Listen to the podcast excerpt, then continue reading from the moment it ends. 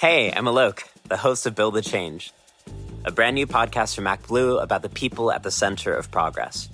Join us on a journey across the country as we uncover stories about the everyday folks working together to build something bigger than themselves real change.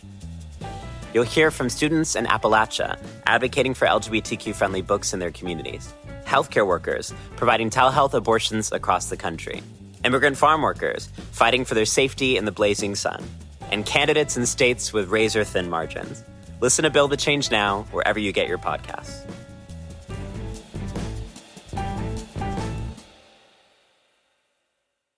Spring is my favorite time to start a new workout routine. With the weather warming up, it feels easier to get into the rhythm of things. Whether you have 20 minutes or an hour for a Pilates class or outdoor guided walk, Peloton has everything you need to help you get going. Get a head start on summer with Peloton at onepeloton.com.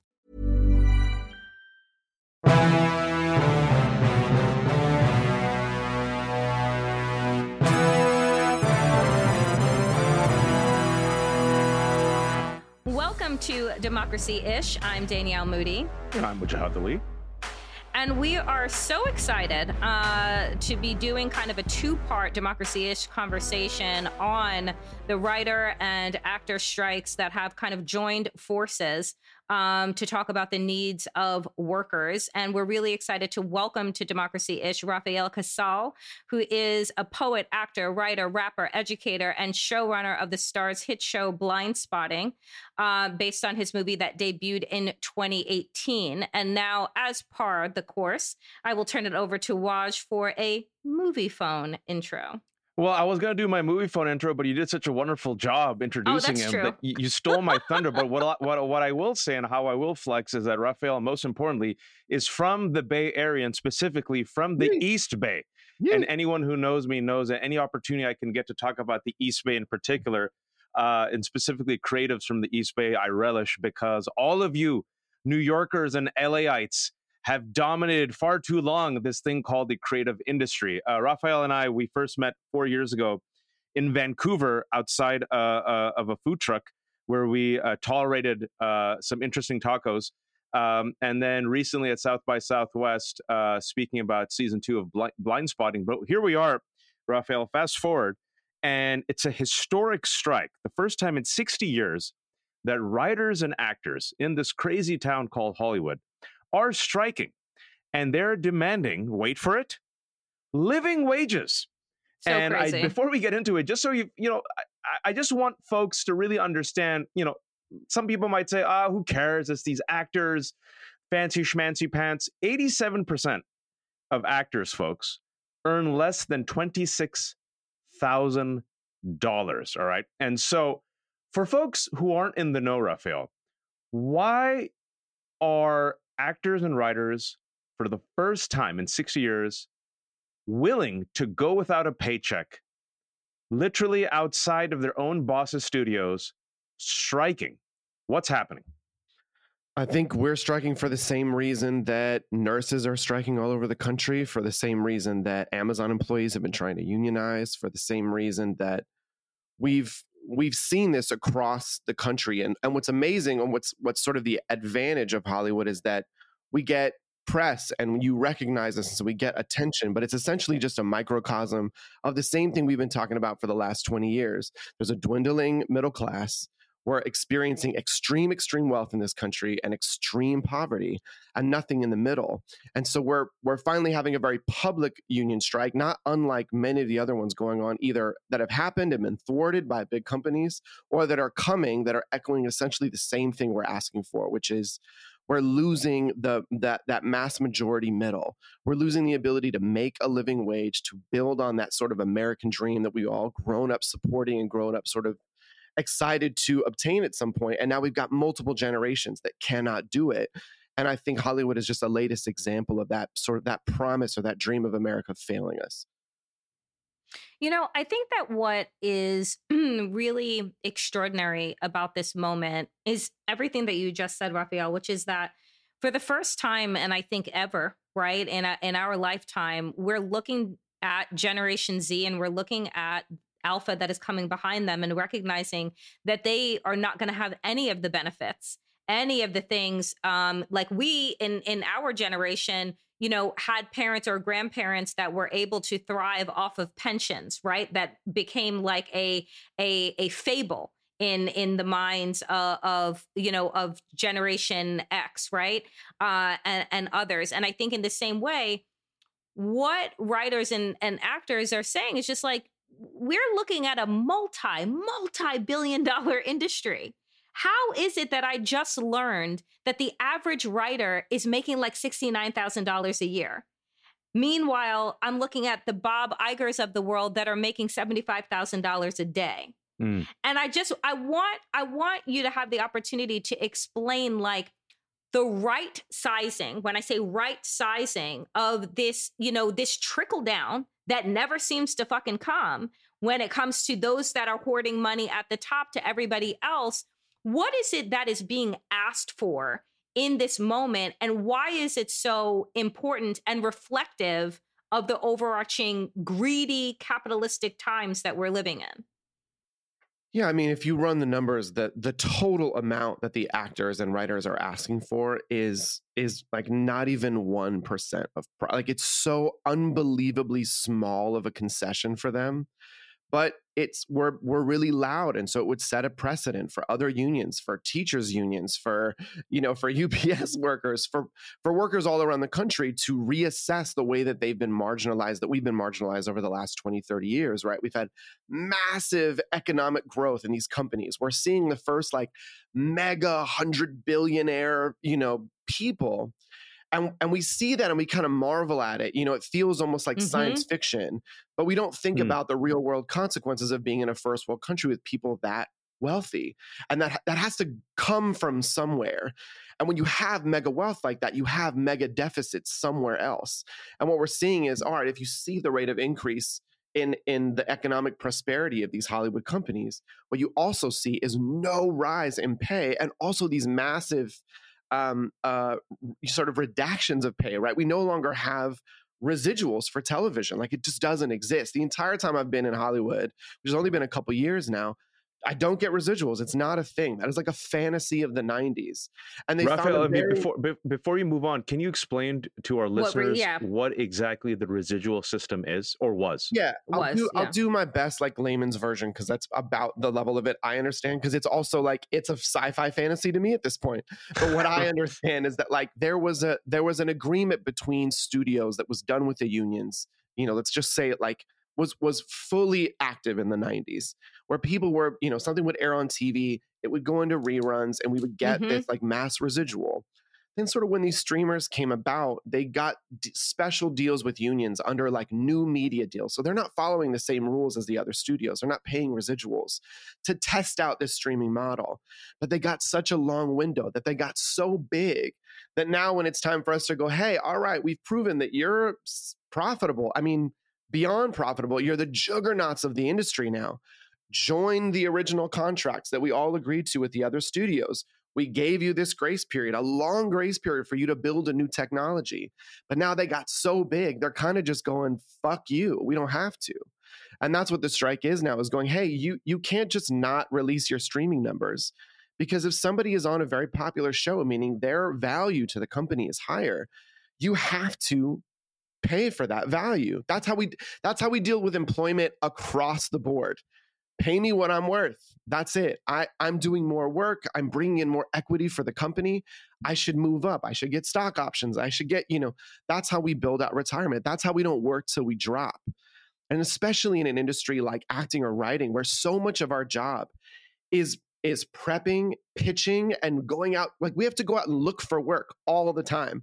We're freelancers. We spend years trying to get the job, years trying to get a job. And then when you finally get one, it's six, eight months before the studio even pays you your first check. And then you work for a year trying to get the second half of that check.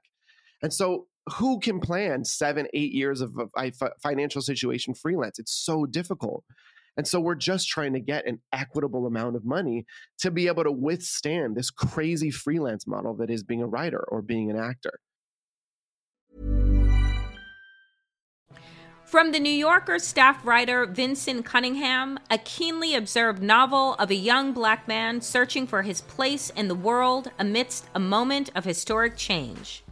Great Expectations is about David's 18 months working for the senator's presidential campaign. Along the way, David meets a myriad of people who raise a set of questions questions of history, art, race, religion, and fatherhood that force David to look at his own life anew and come to terms with his identity as a young black man and father in America. Inspired by the author's experiences working on Obama's 2008 presidential campaign, Cunningham uses a political campaign as his narrative backbone.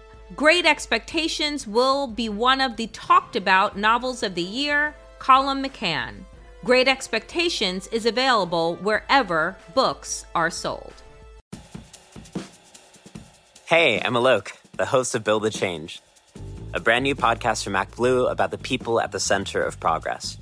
Join us on a journey across the country as we uncover stories about the everyday folks working together to build something bigger than themselves real change. You'll hear from students in Appalachia advocating for LGBTQ friendly books in their communities healthcare workers providing telehealth abortions across the country, immigrant farm workers fighting for their safety in the blazing sun, and candidates in states with razor thin margins. Listen to Build the Change Now wherever you get your podcasts.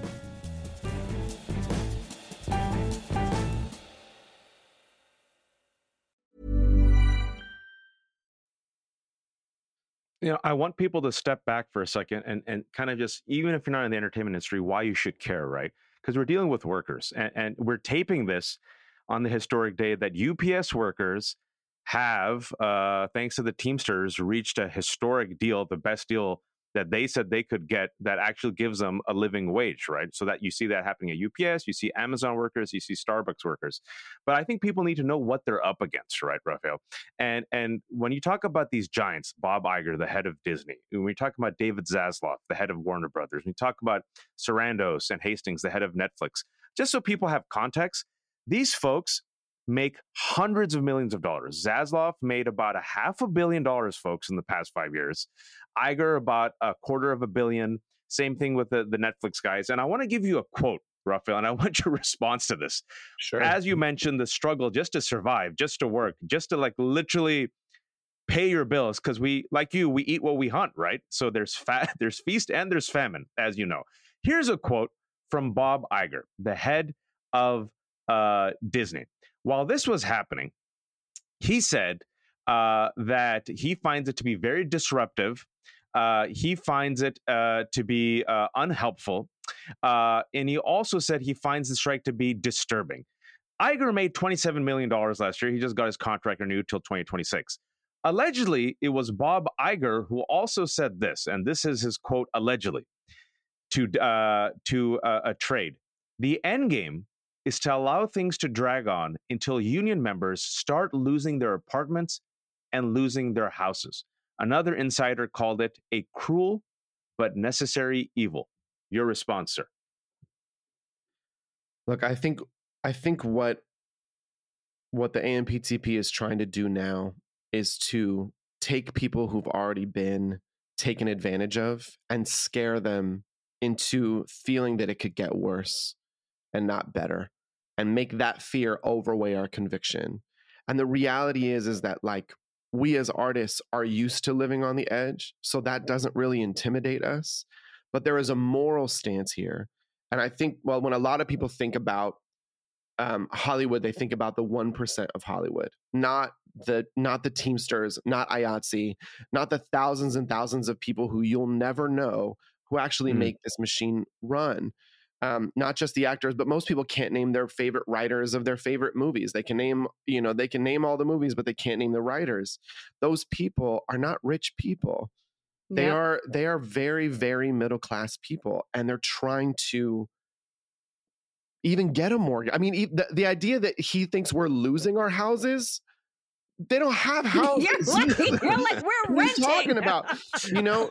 But we also, you know, you you think of that kind of a threat, and you realize how out of touch multi multi mm. million millionaires are with other with with regular working class people, and that notion that that unbelievable apathy is a part of what we're also fighting here. It's not about actors, it's not about writers. It's about people who run this country, who work to like actually run it. Not the people who take credit for it, but the actual working class people that make this country run saying, "Hey, I you know, I'm all for capitalism. I don't want unchecked capitalism. I don't want there to be an insane top and an unlivable bottom." You know, no one's arguing for, you know, well, I don't know. Sometimes I'm like, fuck billionaires, give us all the money back. But, you know, like, I don't think, I don't think anything that's being said on the union level is even remotely approaching unreasonable. And to be told by anyone who has that kind of wealth that anyone sort of on on uh, within the unions are being unreasonable is just a representation of their level of out of touchness with the regular you know like the average person and i i it would be amazing to me if somebody did this like it's like the head of UPS did this and was like our workers are trying to live their lives. They're being unreasonable. It's like who are you talking about? You're talking about the person that delivers our mail. We like we love these people. We see these people. We like those are those are people like us. And so i think there's we're just approaching a moment here where it is so much more useful for us to look at all of this these seemingly separate industries and see that there is a common thread taking place between them. And just, you know, there's some loud press around Hollywood people because there's some faces that you recognize, but the symptom and the circumstance is fundamentally the same.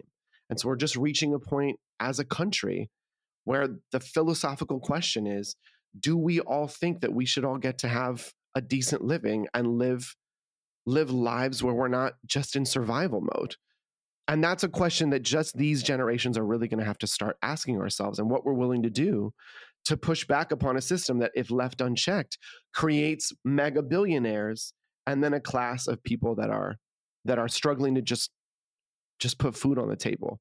And I don't think that's I don't think that's the America that anybody wants. I mean, it's an America that is uh, our reality currently, and it is also a recipe for disaster you know the fact is is that that what has made america as a country what has set us aside from other nations is the fact that we've had a robust middle class right? And a robust middle class only comes from investment in you know social safety nets and investment and the the concerted effort that we have made to say that the least among us should should be helped right yeah, like that absolutely. is that's why we have homeless shelters that's why we have you know different agencies that are are about protecting you know the least right among us and when you look to other countries when i've traveled around the world i'm like oh this is what america would look like mm. if we didn't if we actually people would be bathing in uh in the fountain you know on a regular basis. And when i traveled through india and putting up babies to cars and i'm like because the level of poverty was unchecked because the fucking wealth right was out of control and unchecked. And i think that the reality here is that you have these very oppressive forces at the top, whether we're looking at politics writ large or you're looking at the politics of certain industries that have been allowed to say that you don't have and that's because you've made poor choices. Mm. You see, yeah. we don't actually look at the systems that created the lack of choices that people are faced with. It's like, oh, if you're a multi billionaire, you're a genius and you've done all the right things, right? But if you are poor or working class, that's well, that's your fault. You've just made a series of bad decisions. Yeah, and so I wonder, yeah, please go ahead. Well, I was gonna say, yeah, I mean it's it's classic victim blaming, right? And it's this weird we've we've done this, we've done this sort of horrible addictive thing with entertainment in the last maybe decade or two where we've decided that really really wealthy people are worth worship more so than ever mm. and so we Come put on. them on this superhero pedestal when really the way we should look at people that are that wealthy is with extreme skepticism how could you possibly yep. have acquired that much money while while actually doing right by the people that helped you get there and every time we've put we've peeled back the curtain what have we seen we've seen there's there's some we're, we're shipping work to another country where they can get around um, uh, taking care of uh, of people who are working on their products. We've seen child labor. Like these are things that we've had to then come in and morally object to and punish companies for doing so that they'd stop doing it. And a lot of those companies are still around today only because we checked them and got them to stop doing it. But like a lot of the people that are in the conversation now that are the heads of the AMPTP, let's not forget who the fuck this is. This is Amazon and Apple. You want to pull mm. those receipts on like how they are with people around the world, how they are with their workforces? Amazon's been trying to bust all their unions nonstop. You know, like these are mm-hmm. companies that are that that have a long track record of trying to exploit to whatever degree the the world of people will accept uh, workers so that their CEOs and their and their shareholders make as much money as humanly possible. And the longer we kind of look away from that and go, "Oh, that's that's just an anomaly," and not becoming the pattern of the way in which we've set up our capitalist society, the longer we are, are sort of unaware of the shift that's happened, which used to be you're going to be middle class, but you can always dream about being rich and that might happen, to you should just start dreaming about being middle class. Because that's now the dream. Like for millennials, that's the fucking dream. Is like maybe, inshallah, maybe I could be middle class. A, yeah. a, a, fantasy. Maybe you yeah. will one day pay off your house, own a home, if mm-hmm. you you know with your 8.5 you know 7.5 interest rate with a bank you know and uh, who who among us has 200 300000 dollars to put down in california on a house very very very very few so now we're fantasizing about middle and we mm. slip mm, there so on. quickly mm. without mm. even asking because we had no example of it you know there's so many people who like our parents bought houses and paid it off for 30 years and that that amount of time that takes us so long we didn't realize that we're 10 years behind 15 years behind 20 years behind. Like there is a massive shift in the ability to even function in society. And we're so untrained in our education system about 401ks and retirement and how to do your taxes and all these things that by the time we realize how badly we got fucked, we're 60 years old and we can't, and now we're just working until we drop. And so there's a lot of awareness we have to just build about where are we at now versus the generation before versus the generation before and what are the reasons that we've gotten to this place? And a lot of it is this unbelievable wealth that we've allowed to gather in very small you know in very singular pockets.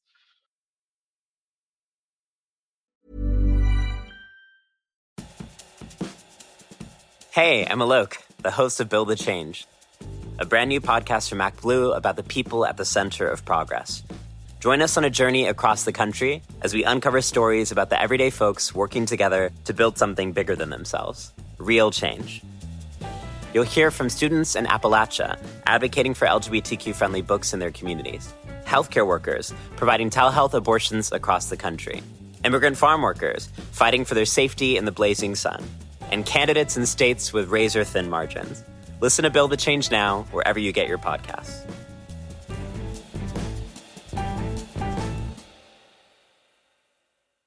Hey, it's Paige DeSorbo from Giggly Squad. High quality fashion without the price tag? Say hello to Quince. I'm snagging high end essentials like cozy cashmere sweaters, sleek leather jackets, fine jewelry, and so much more. With Quince being 50 to 80% less than similar brands. And they partner with factories that prioritize safe, ethical, and responsible manufacturing. I love that. Luxury quality within reach. Go to quince.com slash style to get free shipping and 365 day returns on your next order. Quince.com slash style. Uh, you know, I, am just uh, just finished reading Heather Cox Richardson's book. Because she's a historian who, who's going to be a guest on our show, and this goes back specifically 40 years to Reagan and the politics of trickle down, where nothing trickled down, and there was a concentrated effort by Republicans to crush unions. In the past 40 years, worker productivity has gone up, but all those profits that have come as a result of Rafael and everyone else's work has gone straight to the top.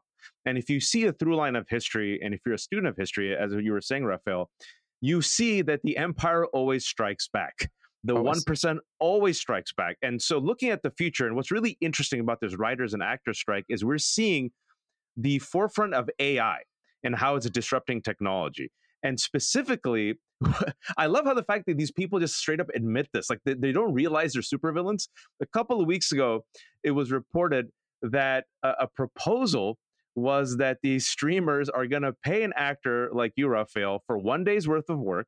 Yeah, they'll get your likeness they will then own your likeness forever and perpetuity, and they will be able to do whatever they want with your likeness and all you will get is one day's worth of pay. And as we are recording this, uh, The Intercept just dropped an article that said while you all are starving and don't have homes, Netflix is paying one AI advisor $900,000. Talk to me about the future of AI when it comes to your survival.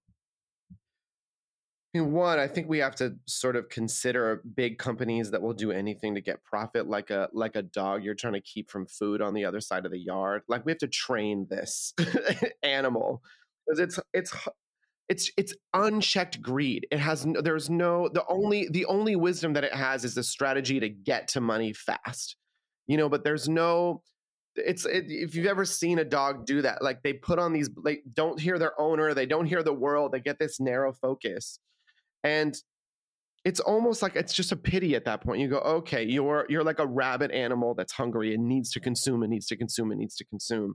Never mind that other people may need that food. Um, the idea of AI,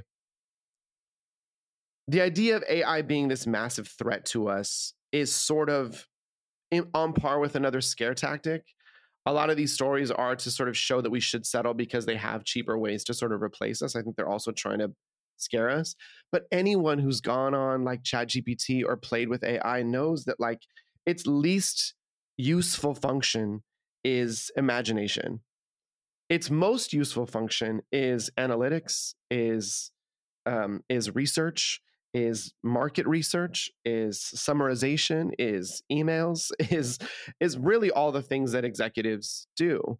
Like the the number one function that we would use AI for, I think, is to help run studios efficiently, but it's not to replace creatives. And the idea of exploiting actors for their likeness is like it's just a you know it's a massive union violation and they can play with it all they want to, but like I, I don't I don't sit around and worry that any of those things are going to happen. I think they're just going to try everything, and it just gives us more places to sort of focus our efforts. I, I think the idea of them hiring somebody for a million dollars to be their AI consultant is again proof that like they don't even understand the technology, and they're just aware that it could save them money, and so they're going to investigate every possible way that they can get humans out of the equation. But the thing I've been saying the whole time we've been talking about AI, especially with like my brothers and sisters in in the unions, is you know remember that in the arts, like like nursing, like any of the other, like teaching, like any of the other things that like that we're getting squeezed dollar for dollar, and some someone is trying to like get us for every penny. Is ultimately there is a human audience there's a human that needs to be connected with on the other side and that's always going to require like especially art art is art is the expression of like of an aspect of the human condition that is unexplored but it's the human condition. Someone has to give it its validity and its truth and so as long as that relationship is happening there's always going to need to be humans in the equation of art. We're always going to need teachers to interpret material for students because that's how we learn in like in a society. The idea that someone's going to try to come up with a convention to get rid of people is just is just this old, you know, penny pinching, uh, uh, penny pinching model that we need to find a way as a society to like start coming together and going where, wh- at what point do our values um, rise above the our our love for capital and wanting a society that like affords us capital? There's this great i can't remember what uh, how the quote goes but it's about um the the reason the reason like societies don't rise up against against like millionaires and billionaires is because we see ourselves um, not as exploited proletariats but as temporarily embarrassed millionaires. Um, and i love that i love that notion because it's this reminder that we like view our lives in terms of the potential of our upward mobility and not the value of our collective humanity and I, I think about that all the time when we put billionaires and multi multimillionaires on this celebratory pedestal. It's like we really need to be careful with who we worship because the equation is not like the amount of money you have equals the kind of positive human that you are. Generally speaking, there's a cap. You get to a place where there's a kind of financial success that should not beg celebration, but should beg the question is this person doing right by the collective good? Um, in order for them to be able to thrive individually. And I, well, I look Rafael, at those you've been videos, you've been doing that throughout your entire career, and we appreciate you you coming by. And the next time, I hope you'll join us. We'd love to talk about uh, your show, which uh, you can't promote right now because uh, you all are on strike, but specifically how you all have been able to talk about the plight of the working class in the East Bay and how you all tackle the prison industrial complex. So I'm hoping the strike Next gets time, resolved. time. It resolves in your favor. Uh, I appreciate your time and, and, all the work you've been doing, and thank you for coming by, uh, especially as you all have been busy uh, and educating us and our audience. Thanks for having me. I really appreciate talking to you both. Thank you for listening to Democracy Ish. I'm Danielle Moodie. I'm Wajahat Ali. And we will be back next week if, in fact, we have a country left. Inshallah.